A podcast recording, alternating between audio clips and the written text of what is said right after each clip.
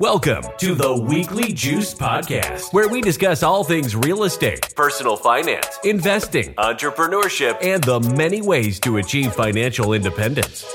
We interview accomplished investors and entrepreneurs with the goal that their stories inspire you to take control of your financial future. Here to get your creative juices flowing while also documenting their own personal investing journeys are your hosts, Corey Jacobson and Ryan Bevilacqua.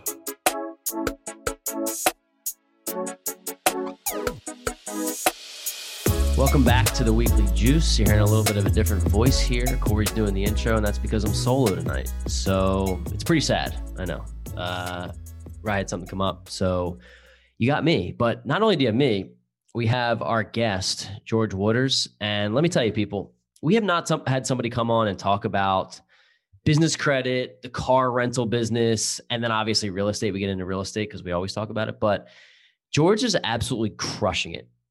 Left corp- his corporate America job at 28 years old, actually a few months ago, because he's making thousands of dollars a month. Uh, some of it's through uh, the car rental business, some of it's through real estate, and also through his content creation. But we talk about his house hacking strategy and how he saved $1,350 a month when he was 26 years old, which allowed him to go invest in more real estate, do a couple burrs, do a couple flips. But this episode talks a lot about Turo and the car rental business. And when I tell you, we, we've had episodes about the RV business, RV rentals, which is a little bit of a higher undertaking. But George puts like one to two thousand dollars into four to five cars, and each car can net him like seven hundred dollars a month. And he does it all with all of these systems. He says he works about four hours a week on this rental business, and he's bringing five to six thousand dollars a month just right now because he's about to go get some more cars. I couldn't believe it because I've heard people talk about it, but to hear the way that he does it, and it was able to give him the freedom to spend more time with his kids. He's got young kids, and to just give him the time. It was it was amazing. I, I, was I was really impressed with George. He's a local guy. He's in the Philadelphia area, just like Ryan and I. So, I mean, I could talk about this for hours, but just got me tonight. No Rye, but you do have George. Let's bring him in. For real estate investors, going mobile is the next big thing for managing our properties. We like to have the power and resources in the palm of our hand. When we're hunting for deals, we're consistently go, go, go. Having RentRedi's property management app is great for checking in on all our properties, especially when it's time to collect rent. With RentRedi, we get the benefit of both mobile and web apps that allow us to collect rent from anywhere. We not only get instant notifications when rent is paid, but we also have the ability to send automatic reminders to tenants when rent is due or late. From finding the perfect tenant to collecting rent, everything an investor needs to build wealth and manage their investing portfolio can now be found under one roof with RentRedi. The most exciting news is that RentRedi gave us an exclusive 50% off promo code that can now be used by all of our Weekly Juice listeners. You just need to visit rentredi.com and enter the code JUICEPOD to get 50% off any RentRedi plan. That is R E N T R E D com and enter the code JUICEPOD, J U I C E P O D, to receive 50% off any RentRedi plan. As you know, we talk a lot about financial independence, building revenue streams, and buying yourself more income. Wanted to give our listeners a special opportunity to potentially add a different revenue stream for themselves and into their portfolio. Tune into episode 110 to hear Corey and I peel back a couple layers on something that we're investing in currently at the moment. Just gives you a snapshot of where we are in our journey and gives you the opportunity to invest as well. This specific opportunity is to invest in a YouTube content monetization channel. And we go through every single step of the way, how we got involved, and all the ins and outs of it. If you're interested after listening to the episode, feel free to drop us a DM. We're happy to answer any questions that you have, and we'll point you in the right direction. Well, George, thank you so much for taking the time coming on our show today. We really appreciate it. And uh, we're really excited to dive into your story here. Yeah, man. Thank you for having me. Cool, cool. Uh, so, give us a little background on yourself, kind of who you are, where you're from, and I know you're a uh, uh, South Jersey, Philly guy, and we're in the same area too, so that's exciting. But just like, uh, tell us a little bit about yourself here. Yeah, for sure. So, born and raised uh, in a small town called Sicklerville, New Jersey, about 20 minutes or so from uh, from from Philly. Um, so, my background, and we'll jump into this later, but my parents are landlords. My my uh, my dad's uh, blue collar. He owns a blue collar business, government contractor. Uh, then he stumbled into real estate. Him and my and my mom. So they've been building a real estate portfolio during my childhood. So I was one of those kids that was raised by a mom and pop landlord. So I'm always in rental properties, fixing fixing ceiling fans, you know, putting new outlets in and stuff like that. That was kind of my uh, my, my upbringing. Um, then I went to school. I studied uh, finance over at Rutgers. Um, then I went the corporate route, right? I got a great nine to five uh, as a financial advisor over at Vanguard. Um, I did that for uh, about five and a half years, man. And during that time, started investing in real estate myself. I started just getting a lot of knowledge on business, different business ventures. Um, and eventually, actually, as of a couple months ago, um, I was able to actually retire from my nine to five altogether.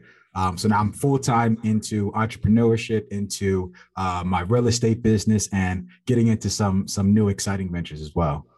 Love that, man. So it's funny, Sicklerville. We have some rental properties in Sicklerville, so it's funny that you say that. Uh, That's and, and they're, they're, yeah, they're great properties for us. Um, so yeah, you're about 45 minutes from us, but uh, or where you grew up at least. But um, so I guess let's talk about the inception of like wealth building in general. It sounds like it, it kind of ran in the family a little bit, like obviously if your parents are landlords, but you know, what about real estate and wealth building like really excited you for, you know, for you to want to make this part of your own journey? Yeah, man. So I saw from a very early age um, that real estate can provide freedom, right? And one of the things about me growing up as a as a kid, there wasn't necessarily like a topic in school that I was like super passionate about. Like, I want to do this for the rest of my life. So, me, I'm always like, hey, I want to be free. I want to be able to do what I want when I want to be able to not have anyone tell me what it is and to really be able to live my life on my terms. You know, some people have careers that they want to go into. I'm like, look, man, I want to be free. That's always been my goal, right? So, real estate, seeing, you know, what the power of um, real estate can do at a young age for me, it was kind of like always my go to. It was already in my family. So I, I always knew that I was going to be going into that venture uh, in some way, shape, or form. I think another thing was for me growing up, uh, my parents always ran their own business. So I've never seen either of my parents actually work a job in my entire life. So it's kind of weird that I went the corporate route and got a job in the first place uh, because that's not what my parents did at all. So real estate and, and entrepreneurship to me, I always saw that as a pathway um, to ultimate financial freedom. I just threw a nine to five in there to kind of throw some gas on my fire and be able to accomplish it a lot quicker.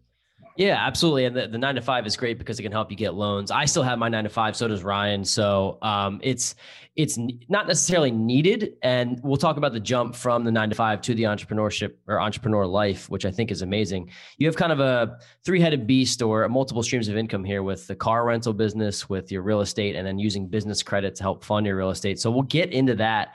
But talk about your portfolio now, kind of what what it looks like, and then maybe a timeline of how you got into it because I know house hacking is a big part of your of your venture. Yep, for sure. So, um, let's see. My first property, I bought that back in uh I want to say it was 2018. It was in 2018. I had no cash, man. So this first property that I bought, it was a BRRRR deal. Um, you know, buy, rehab, rent, refinance, and repeat. I didn't have any cash to do it, but I had a bunch of personal credit cards. So I did just about everything wrong on this first deal that I could possibly do. First and foremost, I maxed out all of my personal credit cards in the first two months of the rehab, and my credit score plummeted. I completely forgot about that, you know, second to last R when it comes to refinancing. right, my, right. my credit score plummeted. But essentially, that deal, I bought it $35,000, um, put about $25,000 into it to get it rental ready. That's over in, in Jersey. Um, so that's one of the properties that I currently have. That one's still cash flowing to this day. That BRRRR went, you know, everything went wrong because I did the financing completely wrong. But that's what I love about real estate is I did everything wrong in that deal, right? I financed it. I financed it the wrong way. I ended up getting the wrong kind of loan. So after I fixed it up and I had a tenant placed in it, I bought this uh, property in my business name, right? So I had to get a commercial uh, commercial mortgage on the back end to do the refinance. Mind you, I never had any mortgage, and my first one was a commercial mortgage, right? It's a little bit, a little bit different than a, a yeah. a, a regular mortgage. So the type of loan that I got ended up being like um amortized over 20 years. So I didn't even get 30 years. So the amortization was lower, which made my payment higher. So I, yep. when I ran my numbers, like the room that was in there, I had it amortized at 20 years and I could have done 30. So I did that wrong, right? I did that wrong. And it still ended up working. After all of that, it still ended up working, still ended up cash flowing for me, right? So uh, I got I got that property under my belt, got it stabilized. Then I went on um, and I figured I had to get out of my apartment. I was paying 1550 in my apartment. They were going up $100 on the rent that year. I'm like, this is it. We got to go the other route. And of course, I had house hacking already in my mind at this time. So then I started looking for a multifamily property. So um, in 2019, I bought a, a duplex, a two unit property. I got that for about $180,000. Um, and it was actually fully occupied. I bought it fully occupied. Um, we had to, uh, you know, send one of the tenants, give them notice that we were moving in, and we kept one of the tenants. The uh, tenant that we kept was paying twelve hundred dollars a month for the duplex. Right, the mortgage on the duplex when we bought it was fourteen hundred. So for us, Amazing. you know, it's a it's a it's a win from from day one. A lot of people when they think of house hacking, they always say, "Oh, you live completely free," but I always say, "Hey, look." If you can lower your living expenses significantly in that in that play, it's still a win, right? For me, I went from paying 1550 every single month to now my my living expense was $200, right? So I lived in that duplex for about two years. Um, and that 1550, so I was saving about 1350, right? Now I went from paying 1550 to 200. I was saving 1350. I didn't increase anything about my lifestyle during this time. What I yep. did is that that that difference in money, I started putting it away. I started putting it away. I started stacking that up because I knew ultimately um, I had a growing family. So I knew ultimately we wanted to be into that single family. But what I didn't want to do is I didn't want to be house poor, right? I didn't want to be that guy that gets the American dream, gets the white picket fence, but he's paying, you know, 60% of his income coming in every month towards that living expense. That's not mm-hmm. what I mm-hmm. wanted to do. So I used the money that I saved from not paying rent for two years, right? I used that as a down payment on a single family house. Uh, we bought the single family. This is now 2021. Then we, we bought the single family property and we put somebody in the unit that we were living in. Now, look, between 2019 and 2021, some crazy stuff happened, right? So yes, I remember. Yep. so the the market for the uh, for the unit, we actually ended up getting fourteen hundred dollars for this other unit that we were in now, right? So two hundred more. So now that unit to this day cash flows us, you know, twelve hundred dollars per month. Um, so I have that first house, I have the duplex, I have my primary residence, and then in twenty uh, in 2021 as well, my business, uh, we actually purchased a property uh, to flip, which we're actually just wrapping wrapping up, uh, wrapping up closing and everything on that now. So we, we bought that property, flipped that house. Once that one's completely done out, we'll be uh we'll be back in the market and ready to grab some more deals up. Love it, man. So it's so it's amazing how forgiving real estate is too. And the, the key with it is it's just if you hold on long enough and long enough could be three years, long enough could be seven years, long enough could be 12 years. But if you hold on long enough, it's really hard to make mistakes. And the key is for you is that you dove in willing to make the mistakes because it's so much better to go in and fail and lose some money, tens of thousands even, than to not make the mistakes at all because you never know what to do next. So I, I, it's funny, you have a very similar scenario to me where my first property. I, I actually still live in it, but I'm not house hacking anymore. I was house hacking. My mortgage was $1,500 and my, I had two roommates and they're paying, I think, you know 700 and 600 so it was it was $1300 so i was able to to live for $200 plus the split of utilities and it mm-hmm. just springboarded my journey into the next phase. So you able to do that has allowed you to not only buy more properties but it's allowed it's given you a freedom and, and a headspace to say okay now i can go make more money and you're not worried so much about putting food on the table. Because $1300 a month savings is like they're talking over $15000 a year or exactly. actually you're talking close to $18,000 a year. So that type of money in your pocket, it just gives you less desperation, more more freedom. Even though you're not at like fin- ultimate financial freedom at that point, it still gives you more freedom to uh, to like make clear decisions and know what you want to do next. It gives you options, right? Like I I I put it like this: when it comes to to house hacking, that should be everybody's first move when it comes to going out and purchasing a property to live in, right? Because it's such a such a difference, right? You can either go into getting your own mortgage, paying $1,500 a month, or you can take one to two year diversion, get a multifamily house, live in it for at least a year, right? That's what the loans want us to do, at least a year in there. And when you do that, you can then go into um, a nicer house, your your dream house even. But that other you that other property that you have is going to be paying a significant portion of that living expense, right? Like my journey, my three year journey on this house hacking, that that first property, that duplex, that now pays more than half of the mortgage on my four bedroom, three bath, um, three bath single family house. So I'm still, you know, I'm still paying under a thousand dollars to live in a single family house. It's a complete, complete game changing thing that just about anybody can do.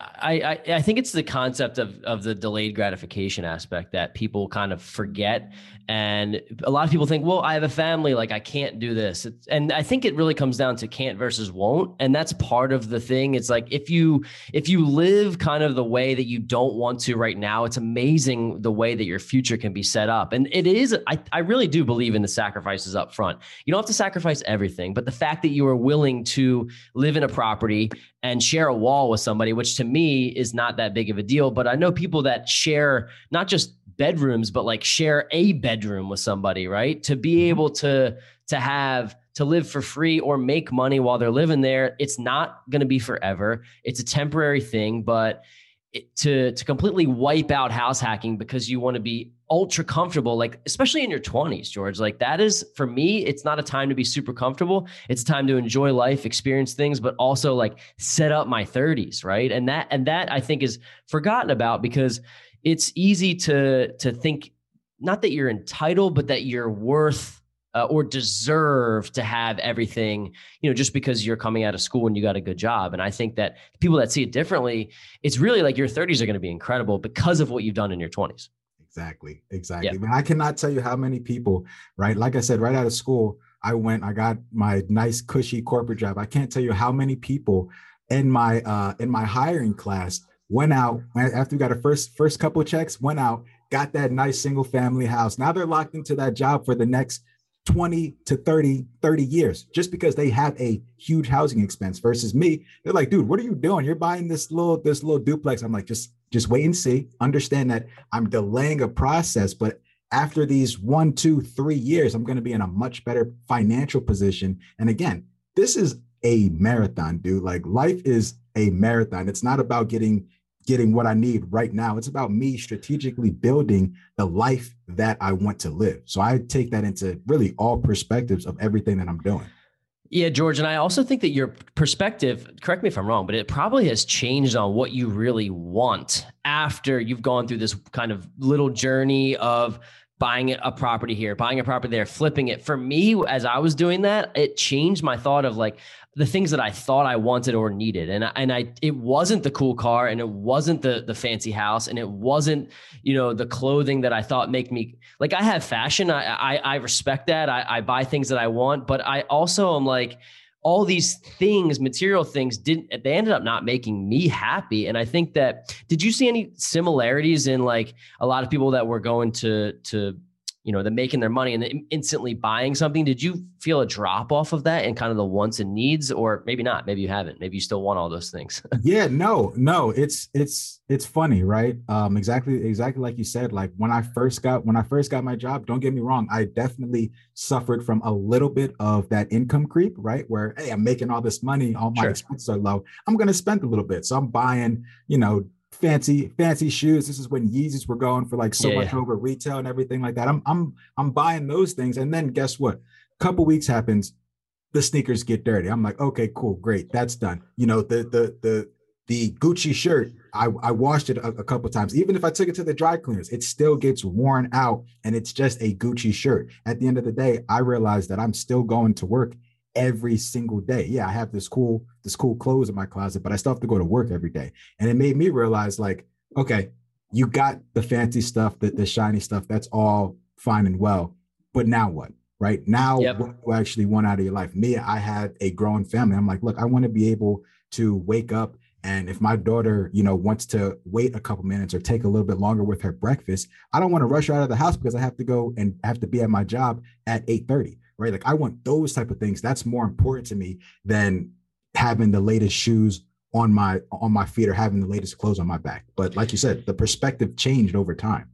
Yeah, and I think people maybe lose sight of some of that stuff and how that could. I don't have any. I don't have kids, but I, I imagine that you want to make the best relationship out of what you have with your family. And I think you might people might overlook the fact that like if you're rushing out of the house and you're not spending time with your child, like there that consistency could they could grow up and not have the relationship that you know that you would want them to have with you right? All by decisions that like you have to continue to go to work and you don't have the freedom. So making those decisions for you i already know they're going to pay off. So it, it's awesome to hear.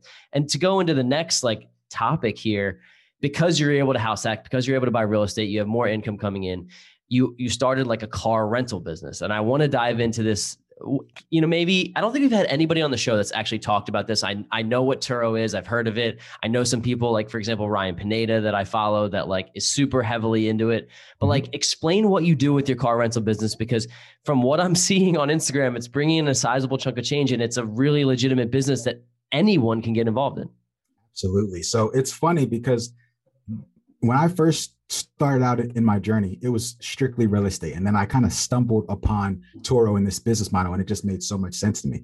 I told you how I did the first house. I didn't have any money. I, I used credit, things like that. After I bought my first property and I went to go buy more real estate, I realized I'm like, wait, I need to like wait like a year to like get save my money back up and you know to go dive in and, and do this again because I don't want to kill my, my credit this time right? So that was when I stumbled upon the car rental industry. I love the car rental industry because it is an industry that has very low, um, you know, barrier to entry. You can get started in this business for less than a thousand dollars, right? But it's also very high revenue very quickly. So essentially, what I do, what I do now, and what I teach people to do is literally I will start a uh, an entity strictly for car rentals. I'll start an, an LLC, and I'll be able to go to whether it be to, to dealerships, to auctions, to other private private sellers, and I'll acquire these vehicles, right?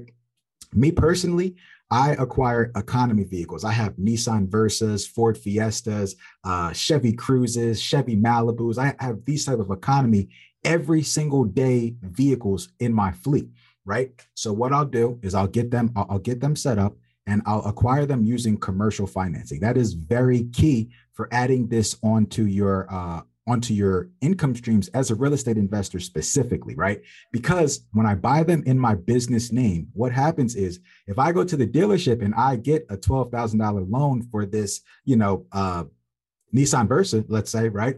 That loan is not going to show on my personal credit report. That's how I'm able to build a sizable fleet quickly without going into like a bunch of debt doing it. So I have I have this play right at at uh at Bank of America they will literally give my LLC four commercial auto loans. They'll give my LLC four commercial auto loans.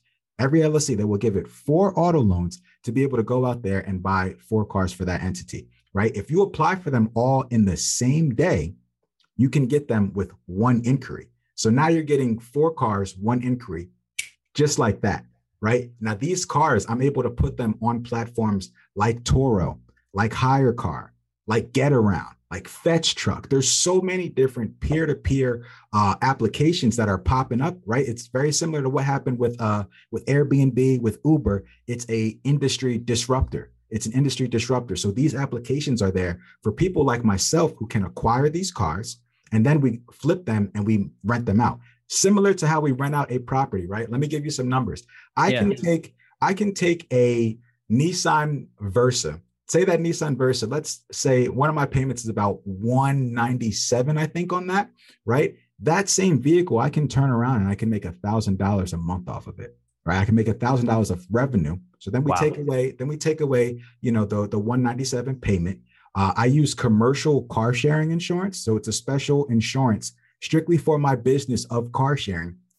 And guess what? It's $62 a month, right? Wow. So, so that overhead is extremely low. And then other than that, I'm saving same way for, for my rental properties. I'm saving for repairs, uh, oil changes, things like that that'll happen. I'm putting away a percentage of my revenue for repairs. But look, on that thousand dollars every single month, this car can net me six to seven hundred dollars per vehicle. You know, yep, and that's safe. I feel like even if you're putting 100, 150, maybe 200 dollars away, like that's exactly that's amazing. So I didn't realize this. I thought that maybe you had your car and you're running it on Turo. So essentially, how many cars do you have? Do you have four? I have nine. So actually, no, I have I have eight. I, I recently I recently sold one, but um, yeah, I have I have eight eight vehicles, and guess what? I don't own personally. I don't own one of them. They're all owned in my business name. So it makes it super easy for me when I do flip and go back into buying real estate and they go to run my credit, guess what? I don't have any auto loans. My debt to income ratio is untouched, and I'm still good to continue to grow my real estate portfolio as well. Wow. So uh, this is crazy. So talk talk to me about like okay, this is an operation, right? So where do you keep these cars? Do you keep them at your house? Do people just come and pick them up from you? Do you have like a commercial space that you have them parked? I'm just literally so genuinely curious because the numbers you're telling me, like eight cars, six, seven hundred dollars a month. You're talking about, you know, like five, six thousand dollars a month that you can be making off this. And that sounds pretty conservative. So like what's this operation like? Yeah. So for me, for me personally, um, I use free on-street parking. So where I where I live at, there are literally streets that you can, you know, park vehicles on. It's public parking. Um, you can park these vehicles on the street, and it, there's no overhead for it. Uh, in, in, other situations, I've when I lived at at the duplex, um, I actually partnered with a mom and pop like little local bar, and they let me park my cars in their parking lot uh, for I think it was like 120 a month. That I just I, I paid them and they let me do my operation there. But where I'm at now, it is wide open and the streets are just there. So I can literally park my cars right on the street. Now, the great thing about this business is because of the fact that these cars are always rented, I've got eight vehicles. It is very rare that they're all there at the same time right? Mm-hmm. It is extremely like I actually can't even tell you the, the last time they were all there at once. But you know, there may be one, two coming in, coming out at the same time, but they're they're always in rotation for me. So that on-street parking has worked wonders for me. So, George, do you have to be there for the transaction each and every time? Do you have you have hired somebody to help with like show uh, you know showing up and actually doing an inspection on the car and then giving somebody the keys, or is it you're just timing it so that you can be there and available, uh, you know, to give to do the transaction? Yep. So the other thing, like like I said, I, I my goal is to be free, right? Yeah, so yeah. So what we do is we implement systems for all of that. So first and foremost, um, the same way it is, it's it's so funny that we're talking about real estate because this connects so much to real estate. So mm-hmm. the same way on vacant houses, right? When you're going to show a vacant property, what do you put on the front door? A sign. Lockbox. Lockbox. Oh, yeah. Right? Okay. Right? Lockbox. Yeah. You put a lockbox. They make lockboxes for cars. They make lockboxes for cars that literally will sit on the window and the person can you know, open it up and put the code in. So essentially, our system is we will do our ID verification um, virtually, uh, where they literally take a picture of their license, take a selfie of themselves next to their license to show that they are who they are once they get to the vehicle. Once we get that ID verification uploaded on the platform, then our system will release the um, lockbox code to them. So as far as I'm concerned, I'm I've met maybe one of my renters ever. And I've been in this business for over over two and a half years now, right? So I've met one renter. I've literally checked people in while I'm on vacation in Aruba. Um, it's all about wow. creating a creating a system. And speaking of that, the other thing when it comes to this is having the right systems in place. Um, we install a GPS and a kill switch in every single one of the vehicles. This is a very important because again, I don't want to be out there. Somebody doesn't bring my car back. I need to now chase them down. Hey, where are you at? Uh, I need I need the car. I don't want to be having to deal with those type of hassles. So simply in all my vehicles, there's a GPS system, so I can always see exactly where the car is at. If there's ever an issue, I can send a tow truck to a precise location. But there's also a kill switch. If somebody is overdue on the vehicle, it's within my rights to actually hit that kill switch on the car. Once the car is turned off one time, it cannot reactivate. So wherever it's at, it's going to stay right there. And then again, I have the location so I can send a tow truck, which by the way, Turo will pay for the tow back. So this isn't adding a cost to ah. me, right? This isn't this isn't adding a cost to me. It's just creating a system so that I can eliminate myself from the day-to-day activities. And the last thing, the last thing when it comes to this system that's so amazing, right? Is one of the things that I hate doing is having to send text messages back and forth. Hey, here's your here's your check-in instructions. Here's your checkout instructions. Hey, is your trip doing well? Because this is technically a hospitality business as well, right? I'm, I'm hosting them. So what I also do is I have automated text messages that go out. You know, one will go out as soon as they book. One will go out one hour before their trip starts. One will go out halfway through their trip just to check in and you know be that person and say, hey, hope your trip's going well. One will go out an hour before they check out, and then the other one will go out an hour after they've checked out, just to make sure that, just to make sure that they had a great trip. So I'm I'm implementing all these systems. That's how I was I was able to scale to nine vehicles. I was still working at nine to five when I did that. Right. I was still wow. working at nine to five when I had nine vehicles, and I was probably running my business about four hours a week. It takes about four hours a week. The most manual thing that I do in this business and why I love it is just getting car washes. That's like the main thing that I do. Like I'm like I feel like I feel like I'm like the car wash guy essentially. All I do is I go get car washes. I take pictures. I take pictures of the vehicles after I get the car wash, and then I let the automations handle everything else. That's the worst part of your business, you're doing something right. The the question that I have about this business is I was always under the impression that like you need like a you know a, a, GLC Mercedes or a Tesla or something of that nature in order to make like high revenue on this. I'm not thinking that people are renting through Turo and you know getting a Nissan Altima or, or, or what have you. Is there a major spread First of all, first question: Is there a major spread in the difference? Like, if you do have a, a, a, higher end car, or is it more worth it to you to have the economy? And do you have any of the higher end cars? Just talk about that for a little bit. Absolutely. So, this is such one of those misconceptions that I, I blame Instagram for this. I completely blame Instagram for this because everybody's talking about, hey, you know, get this supercar. You can make it pay for itself. You can, you know, have it for free by renting it out on these platforms. Now, what I've found in in my experience is it's two it's two different goals with these different car types, right? When it comes to economy vehicles, the goal of an economy vehicle is straight cash flow, right? You're not getting that car so you can drive it on the weekends and everything like that. That goal is straight cash flow. However, when you go and get a luxury vehicle, the goal of that is a lifestyle increase right you're getting uh, uh, you're getting access to a vehicle that you want access to and the goal is to at least at the minimum be able to make that vehicle pay for itself so now you have a luxury vehicle completely for free so for me I always ask people, what is your goal, right? What is your ultimate goal for your business? Are you looking to increase your lifestyle or are you looking to get cash flow? For me, I'm all about the cash flow,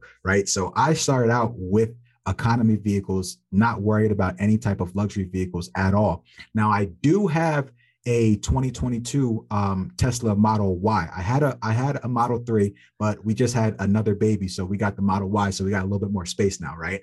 Um, we rent out that vehicle as as well. But here's the thing: luxury versus economy, you are going to make more cash flow with an economy vehicle than a luxury vehicle versus that luxury vehicle, it may pay for itself, right? But we have to just think about economics. What do you see Sunday through Sunday?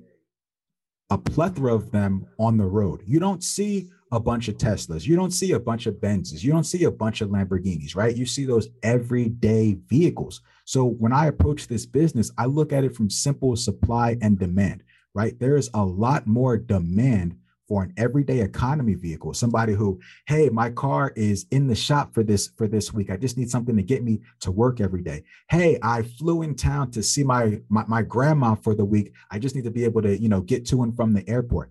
That is the thing that is going to give you uh, as a business owner um, cash flow on a consistent basis right? Versus a luxury vehicle what it's going to do is it's going to be able to give you those Thursday through Sunday trips, right? Where Got somebody it. is coming in for the weekend, they want to be flashy. But look, when it comes to business, we have to create a solid foundation. It's very similar to a house, right? You can't you can't build a, a house on a shaky foundation. Mm-hmm. A luxury vehicle as your foundation, that's shaky, that's iffy. When it gets cold outside, people aren't worried about you know looking nice and looking flashy. Yeah. Look, any time of the year, people are going to want to get to point A to point B, and that's why those economy vehicles, those are the foundation to any any car rental business that you want to build it to actually last. Yeah, man, this is uh this is blowing my mind here. I think what would this is how I would guess it would it would make sense for uh, somebody like talk about the consumer, right? So if they're going to go to an enterprise or they're going to go to a rent a car, is the economies of scale better actually for them to come to you on Turo? Because you have way less overhead to pay and can you is it actually a cheaper option? That would be my my question. Yep, that's a, that's exactly what it is, right? So it's there's a couple different benefits from the consumer uh, standpoint. Um, first and foremost, you're going to be paying on average about 30% less than what you would pay at you know enterprise hertz anything like that. You're going to be paying about 30% less the other thing is convenience, right? You have to think you don't have to go uh, you know, to those those long lines at the airport or those long lines at the mm-hmm. actual uh, renter car spot. You also don't have to worry about them not having the car for you. How many times have we gone to a rental car place and you selected um, what is it like mid-size sedan and you think it's going to be a Ford Fusion and you get there and the only thing they have left is is Ford Fiestas and you're like, what the heck? You know what yeah. I'm saying? On this platform you have the convenience of dealing with an actual person. It's it's peer to peer right? You're taking the big corporation out of it but it's also you're guaranteed the vehicle that you are selecting when you when you book it. You know exactly what you're getting. You're looking at the interior pictures of the vehicle everything like that. You're not just picking a class. So i think getting the actual vehicle the convenience of not having to go to a um, rent a car spot and then also, of course, the price makes it a no brainer for the consumers, which is why we're seeing the growth that we're seeing in this industry, right? Very similar to what happened with Uber in the taxi industry, with Airbnbs in hotels. It's a very similar. People like that convenience and they can do it all from their phone, all from it's, their phone.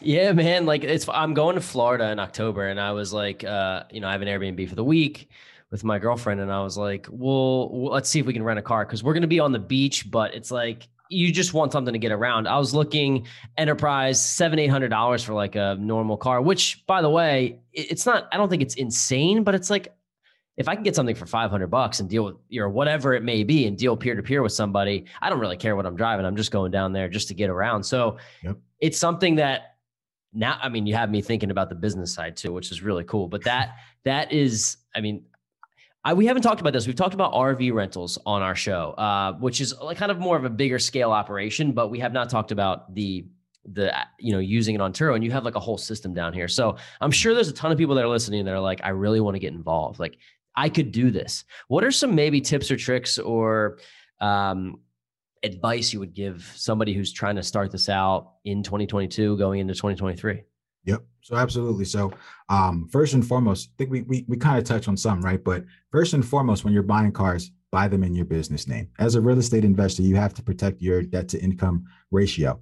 Buy them in your business name. There are commercial lenders out there that you can start this business for less than a thousand dollars, right? You can Bank of America will finance 110% of the value of the car. So they allow you to bundle in your uh your warranty, your gap insurance, everything like that, and walk out a lot buying a car with no money down. So that's first and foremost, buy them in your business name.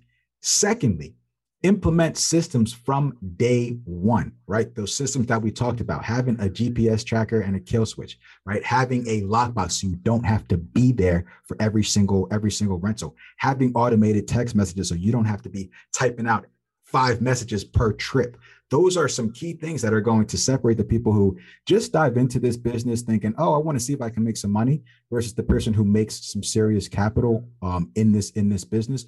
Those are like the main main proponents of it, right? Like systemize and how you acquire your vehicles those are going to be the difference makers between uh, being successful in this in this business and somebody who comes in for a couple months doesn't see much much profit and then ends up you know liquidating a couple months later and they weren't successful in it. Right. That's great advice. So i appreciate it. Um, what are your future goals with the Turo business uh, and real estate both of them? Like maybe you can talk about them separately but what are your future goals with with doing this? Do you want to have 50 cars? I mean i imagine it's like a, you have an entire operation where you're actually hiring out people to to take care of system those systems for you but or maybe not. Maybe maybe you're good with this great chunk of change that is providing you freedom. Like, uh, what's yeah. the what's the goal here? Yeah. So ultimately for me, uh, my goal is to maintain uh, probably at a max of 15, 15 vehicles. I think that's where I would I would cut off at. Um, but no, my goal is exactly what I have been doing with managing the fleet on an ongoing basis.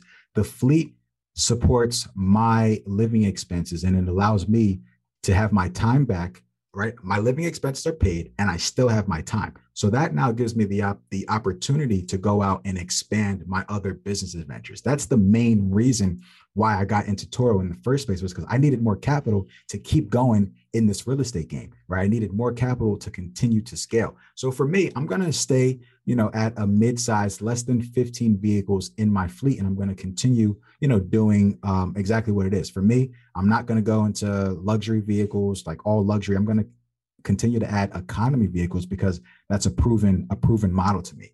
Um, on the on the flip side, you know, transitioning more into my my, my real estate now, um, I was just able to retire from my nine to five. So I have two goals when it comes to real estate.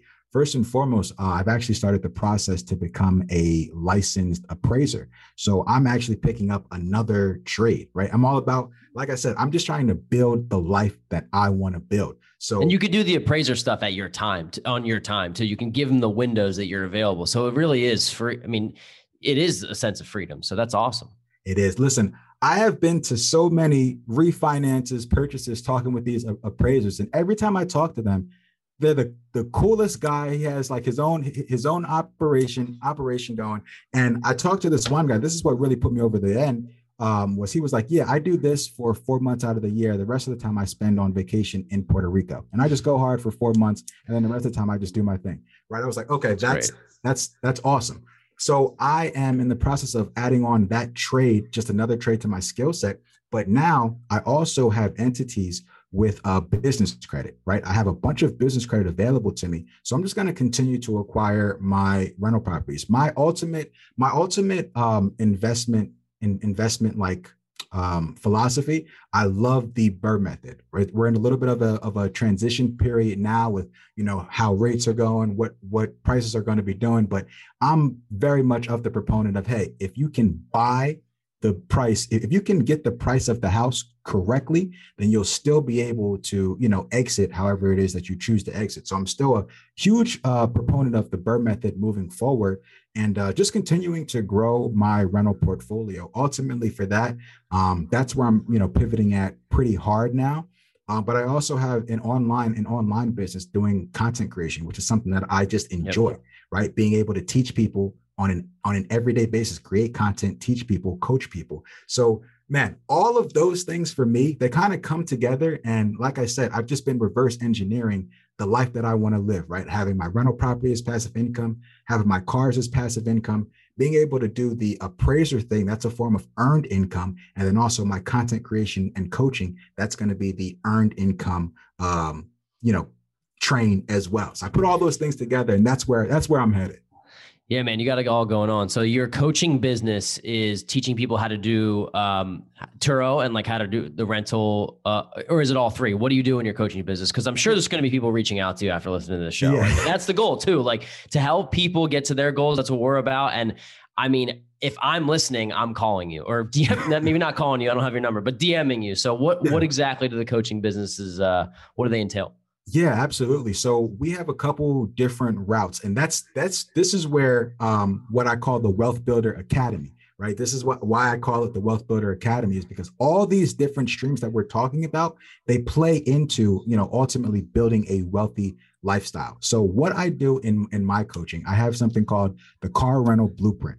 Um, that is a digital course, a digital community, a, a coaching program where we teach people how to start um, scale their car rental business, but also to automate it, to take themselves out of the, you know, out of the equation and to have that thing running on uh, an automatic basis. Now we also uh, coach people who, you know, nine nine to fivers, people are looking to get into entrepreneurship, people are looking to take their first step into real estate investing is house hacking. We have literally created a curriculum put lenders together, put everything in one place for the person who really wants to take, you know, eliminate their their living expenses and be able to uh, get on the path to financial freedom, the, the fast path to financial freedom, we coach them on house hacking. And then lastly, uh, what I do in my coaching business as well is I help people build business credit. That has been a major game changer in my uh, in my, my real estate investing is having 150 200,000 dollars in available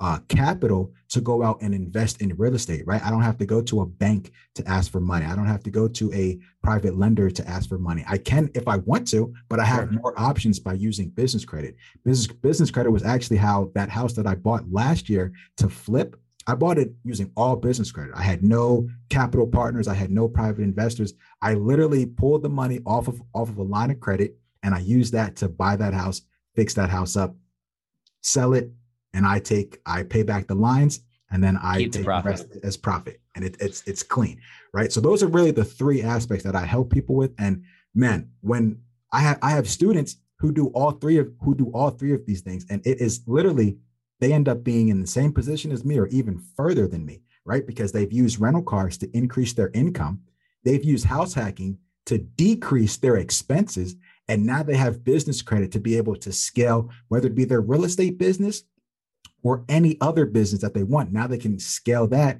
And if they're at their nine to five, they might have the ability to leave that nine to five. Or if they want to stay, now they have all these things happening and they still have the time to go to their nine to five and they have everything running in the background. So that's really the idea of the Wealth Builder Academy. Um, you know, people go one route, but some people go all three. And when they put all three together, man, it is super, super powerful.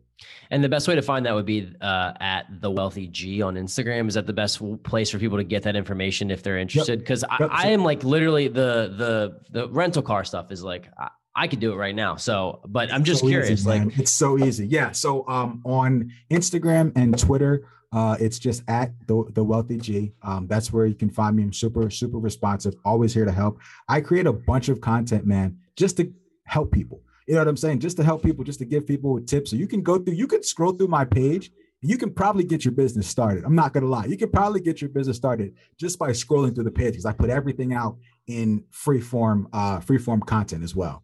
Yep, free free game, building you the credibility. So that's great. Um, before we wind down the show, we have a couple sections left here, just um, some to get to know you a little more personally. But I kind of glossed over this. You know, you retired at retired, I guess you could say, but you left corporate America at 28 years old.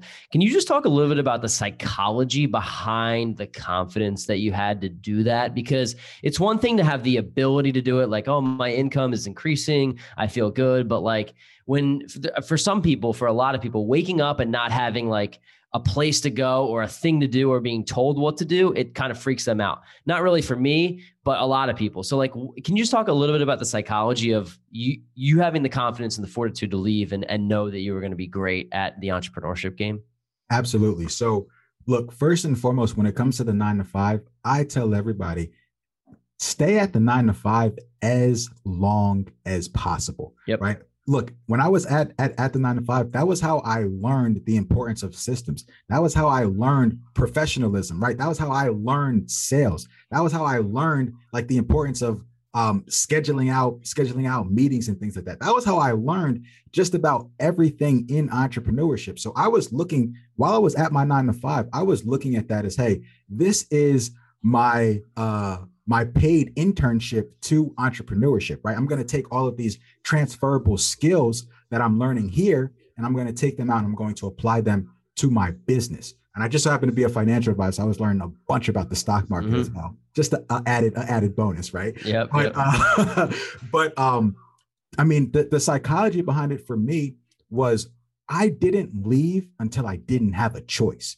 I didn't have a choice but to leave my, my nine to five a couple months ago is because I ended up being so busy with things that I actually cared about, right? I ended up being having the opportunity to have all these meetings to take my actual business to the next level. So I had to make a decision. Hey, are you going to, you know, turn down these meetings, right? Turn down these opportunities um, where you can, you know, make a lot more than what you're making at your nine to five, or are you going to, you know, turn them down because you like that steady uh, paycheck? Now, I will say that is a very, very hard decision to make. Now, the only reason why I was so confident making it is because before I even thought about leaving, I had already got my reserves up, right? My reserve capital that I needed for myself, that's already there. And my business had been out earning um, my nine to five for months beforehand. So I'm like, okay, you know, it wasn't just one month of doing doing good all around. you're like, ah, I'm out of here, right?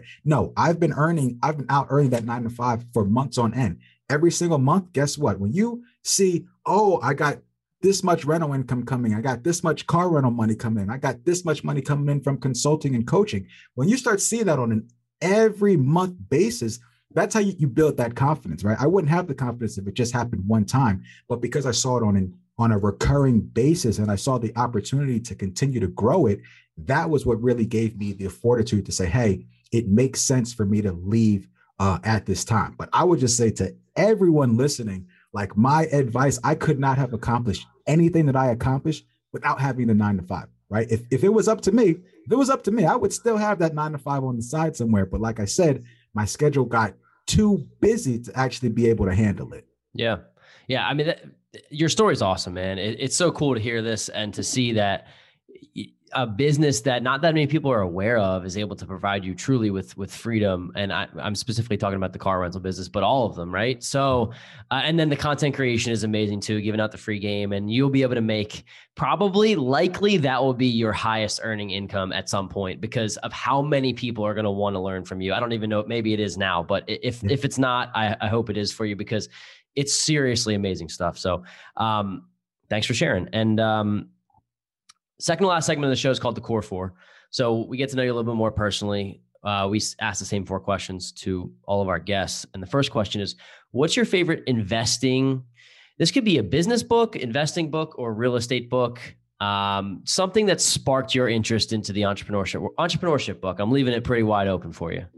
Yeah. So, entrepreneurship book, I would have to say is the Four Hour Work Week.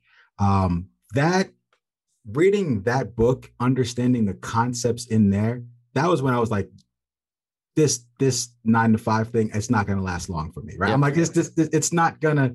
If I know that I can accomplish, if I can accomplish these things and spend a couple hours a week doing it, it makes no sense for me to continue to trading my to trade my time for money for 20 to 30 years. It may make sense for me to trade my time for money for five, ten years, right? But in that time, I need to be working towards things that are not are not like taking my time away from me. And in that same breath, I need to be working on systems. I need to be working on systems that, hey, even if I'm building a business, I'm not needed in the everyday activities of that business. So reading the four hour work week for me, man, it just sparked something that the thought of the thought of financial freedom and the thought of not even financial freedom, the thought of time freedom. The thought of time freedom was a real thing, and people are out here accomplishing it.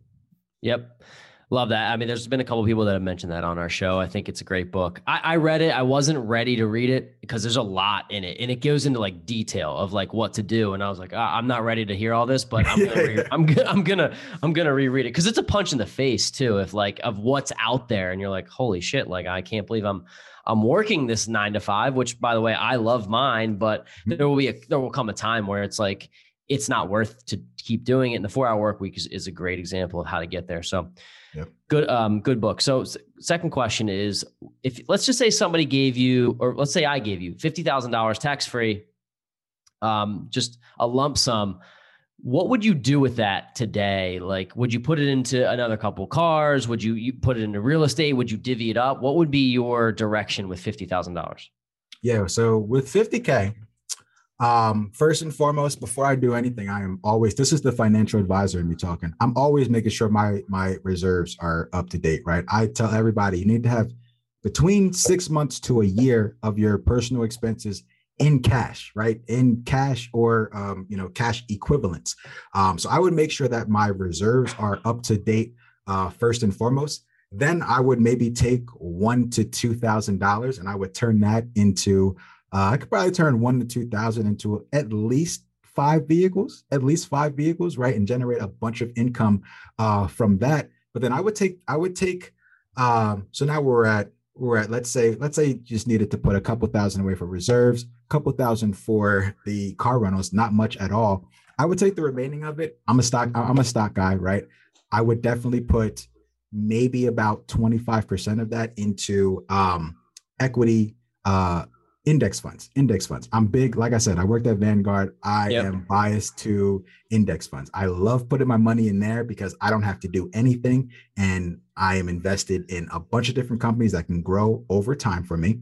Um, and then i would take the rest of those funds and i would go out and acquire some property with it. But how i would acquire that property i don't even know if i would need those funds because i love to use other people's money. If somebody gives me 50K, that's my money. I don't even want to use it to acquire properties, yeah. but I would try to split that up um, as much as possible and most likely pair that remaining of that 50,000 and try to go into an apartment building. That's kind of where I am um, leveling up into is trying to go, you know, above those four unit, those four unit buildings and, you know, go five plus doors. So I would leverage however much of that 50,000, whether, you know, whether I spent 10,000 to get the reserves together and I've got 40,000 left, I would use that towards a down payment on a larger investment, something like a uh, apartment building that can, you know, bring me a plethora of cash flow over the long term.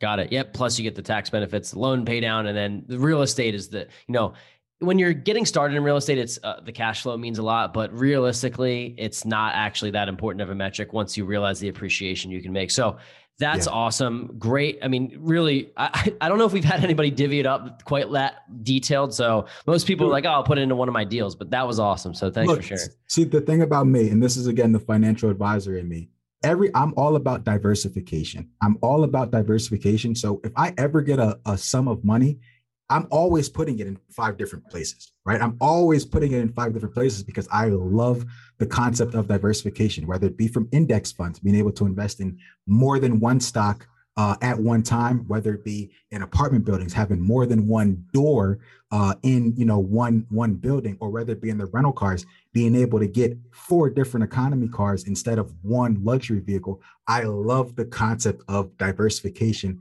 to be able to build wealth. Like diversification is so so key in that in that aspect. Yeah, I agree. We have our uh, active income, which just comes from a couple ways. Uh, we have e-commerce, YouTube automation, real estate. So the to to add another layer, another pillar, so to speak, it's it's kind of hedging your bets because some things will go wrong. Mm-hmm. Uh, but I, I, love that answer, and I think that um, if if people can implement that, you know, there's add more legs to your table of income, right? That's that's the way I look at it. Exactly. Um, yeah. So question three: What's been your biggest mistake that you've made in your entrepreneurship journey, and how have you learned from it?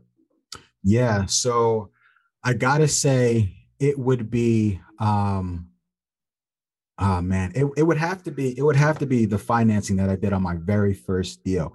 So the BRRRR that I did, um, I got a 20 year amortized uh, loan, but it had a five year balloon on it. Got right? it. Yeah, Which yeah. Means that after after that, it's not meant for like long term holding. It's more so meant to you know kind of get in, stabilize, and get out back in the day, I was like, listen, man, can y'all just give me the money so I can pay off my credit cards, please? Um, I wasn't, I wasn't concerned about anything else, right? But that cost me so much money over time. One, because I just had to refinance that property because the balloon was going to be coming up in about a year or so, right? Mm-hmm. And we see what interest rates are doing. So I'm like, man, take the band-aid off. Let's just go ahead and refinance this thing. But at the time, had I actually done my proper due diligence instead of taking the first um, amount of money that this mortgage company sent to me with this with this loan product, had I done my due diligence and gotten an actual 30 year uh, 30 year commercial rental property loan on this property, I would have saved myself the couple thousand dollars in closing costs that I just spent, and I would have saved myself I don't know how many basis points in interest, right? In interest that I now just locked in for the next 30 year 30 year period. So that man being a, a, a, finance guy that one stung the most because i just knew how much money i was losing in fees and how much money i was losing in interest just because i chose the wrong loan product yeah man wins and lessons, right? No losses exactly. around here. Wins and lessons. So uh, yeah, I, and that just tells you what not to do the next time. And and the cool thing about it is that you didn't take that experience and say, "Oh shit, like I'm not good at this. Like I can't do this. Like this didn't work." And then a lot of people will just quit. And look where you are now. So uh, you know, maybe the mistake was necessary, although I know you're probably not loving that one. Uh, so, um, all right, question four.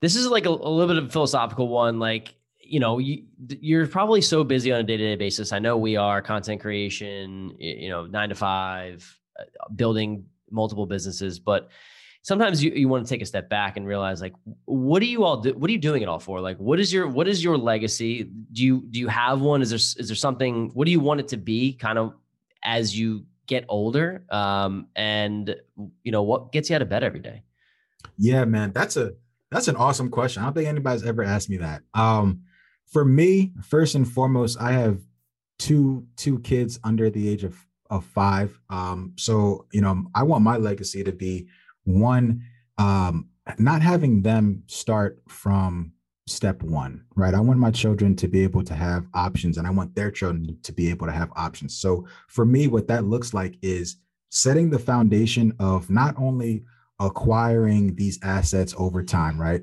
not, not just acquiring these assets over time, but also being able to give them uh, financial literacy, which is what I practice in all of my content creation. I think about I think about this, right? when I'm when I'm gone, my grandkids will be able to see that reel that that that that, that grandpa that grandpa made teaching X X Y and Z. Right. Probably They'll just by going like this too. They won't even have to like they won't even have to have a phone. Yeah, it'll be in their head. exactly.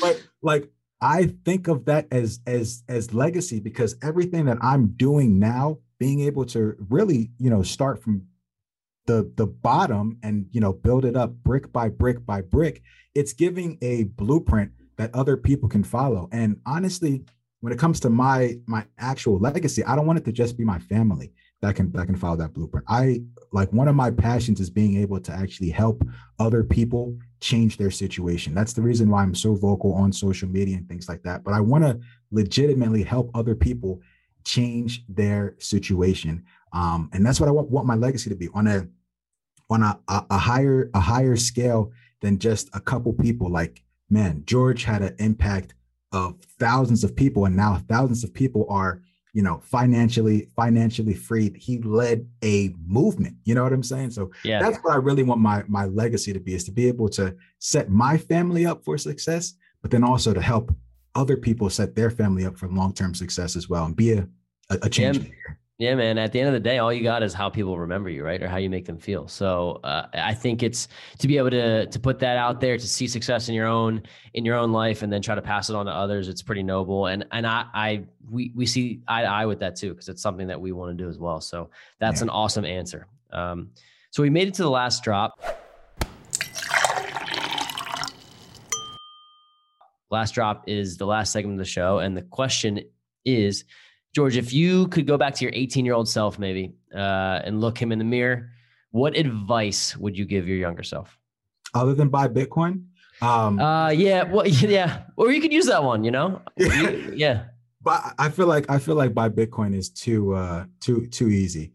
Um, I would I would say to set set very set your goals higher, right? I would say to set my goals higher. Set my goals so high that they scare you when you think about them.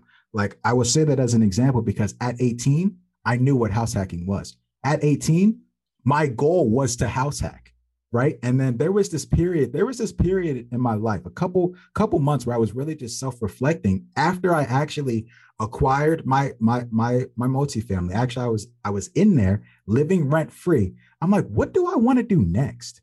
You know, like what do I want to do next? But what we need to understand is you need to set goals so high that like it's going to take you some time to get there and you're going to uh you're going to do a bunch of things in the meantime right? Like that goal of house hacking looking back on it that was like all i wanted to do at 18 i'm like man i know what the blueprint is. I'm just going to get out here. I'm going to live free and i'll be good. And then i got and then i got it at freaking 25 26 and i'm like dude what did what do you want next? Like, how are you going to take this to the next level? So I would just say to set bigger goals, set yep. bigger goals, set goals that scare like the crap out of you for sure. Yep. I love that, man. And the, the thing that I've, I've got, I've getting better at is not only setting 10x type goals, but also celebrating the small wins along the way because you end up getting in this proverbial wheel of your own, like a rat race of your own in your own head that you think that you're not doing enough. And yep. so I hope that you celebrate your wins because I needed to teach myself how to do that. And uh, I wasn't very good at it for a long time. So yeah, yeah. that is that is the uh, the curse of the ambitious, not yeah, celebrating exactly. those wins for sure. Yeah, for sure. Yeah, so go book a vacation after this call or something. But uh, right. So George, it's been a pleasure, man. It's awesome to just chat with you, like-minded people, to learn, you know, um, and to learn from you, really. So if people you kind of already said this where to find you, but if people want to learn more about you, they want to get involved, they want to network, maybe join your your community here what's the best what's the best way for people to get in touch with you? Yeah so uh, on instagram and uh, twitter it's just um, the wealthy and the letter the, the letter g. Um, if anyone's interested in getting into the car rental business i actually host a free webinar every sunday. Every sunday i do this for people who all right. When I want to know how to get into the business, I host a free webinar so you guys can join me on Sundays. But yeah, on uh, Instagram and Twitter, it is the wealthy and then the letter G. Um, feel free, reach out to me. I am here to help and watch the content, y'all. Watch the content because I'm telling you, the game is there. The game is there. Appreciate you, man. Thank you so much for coming on and just sharing your time tonight with me. Uh, I really appreciate it. It's been a pleasure. Yeah. Thank you for having me, man. I love this conversation. Thanks for tuning in this week to the Weekly Juice Podcast. If you liked what you heard, please leave us a five star review on Apple Podcasts, subscribe, and share with friends. The more ratings we get, the more ears we'll get on our show, and in turn, we'll be able to provide you with more high quality guests. You can also find us on Instagram at Weekly Juice Pod, where we post daily tips and tricks and document our own journey towards financial freedom. Make sure to tune in every Wednesday to get your weekly juice.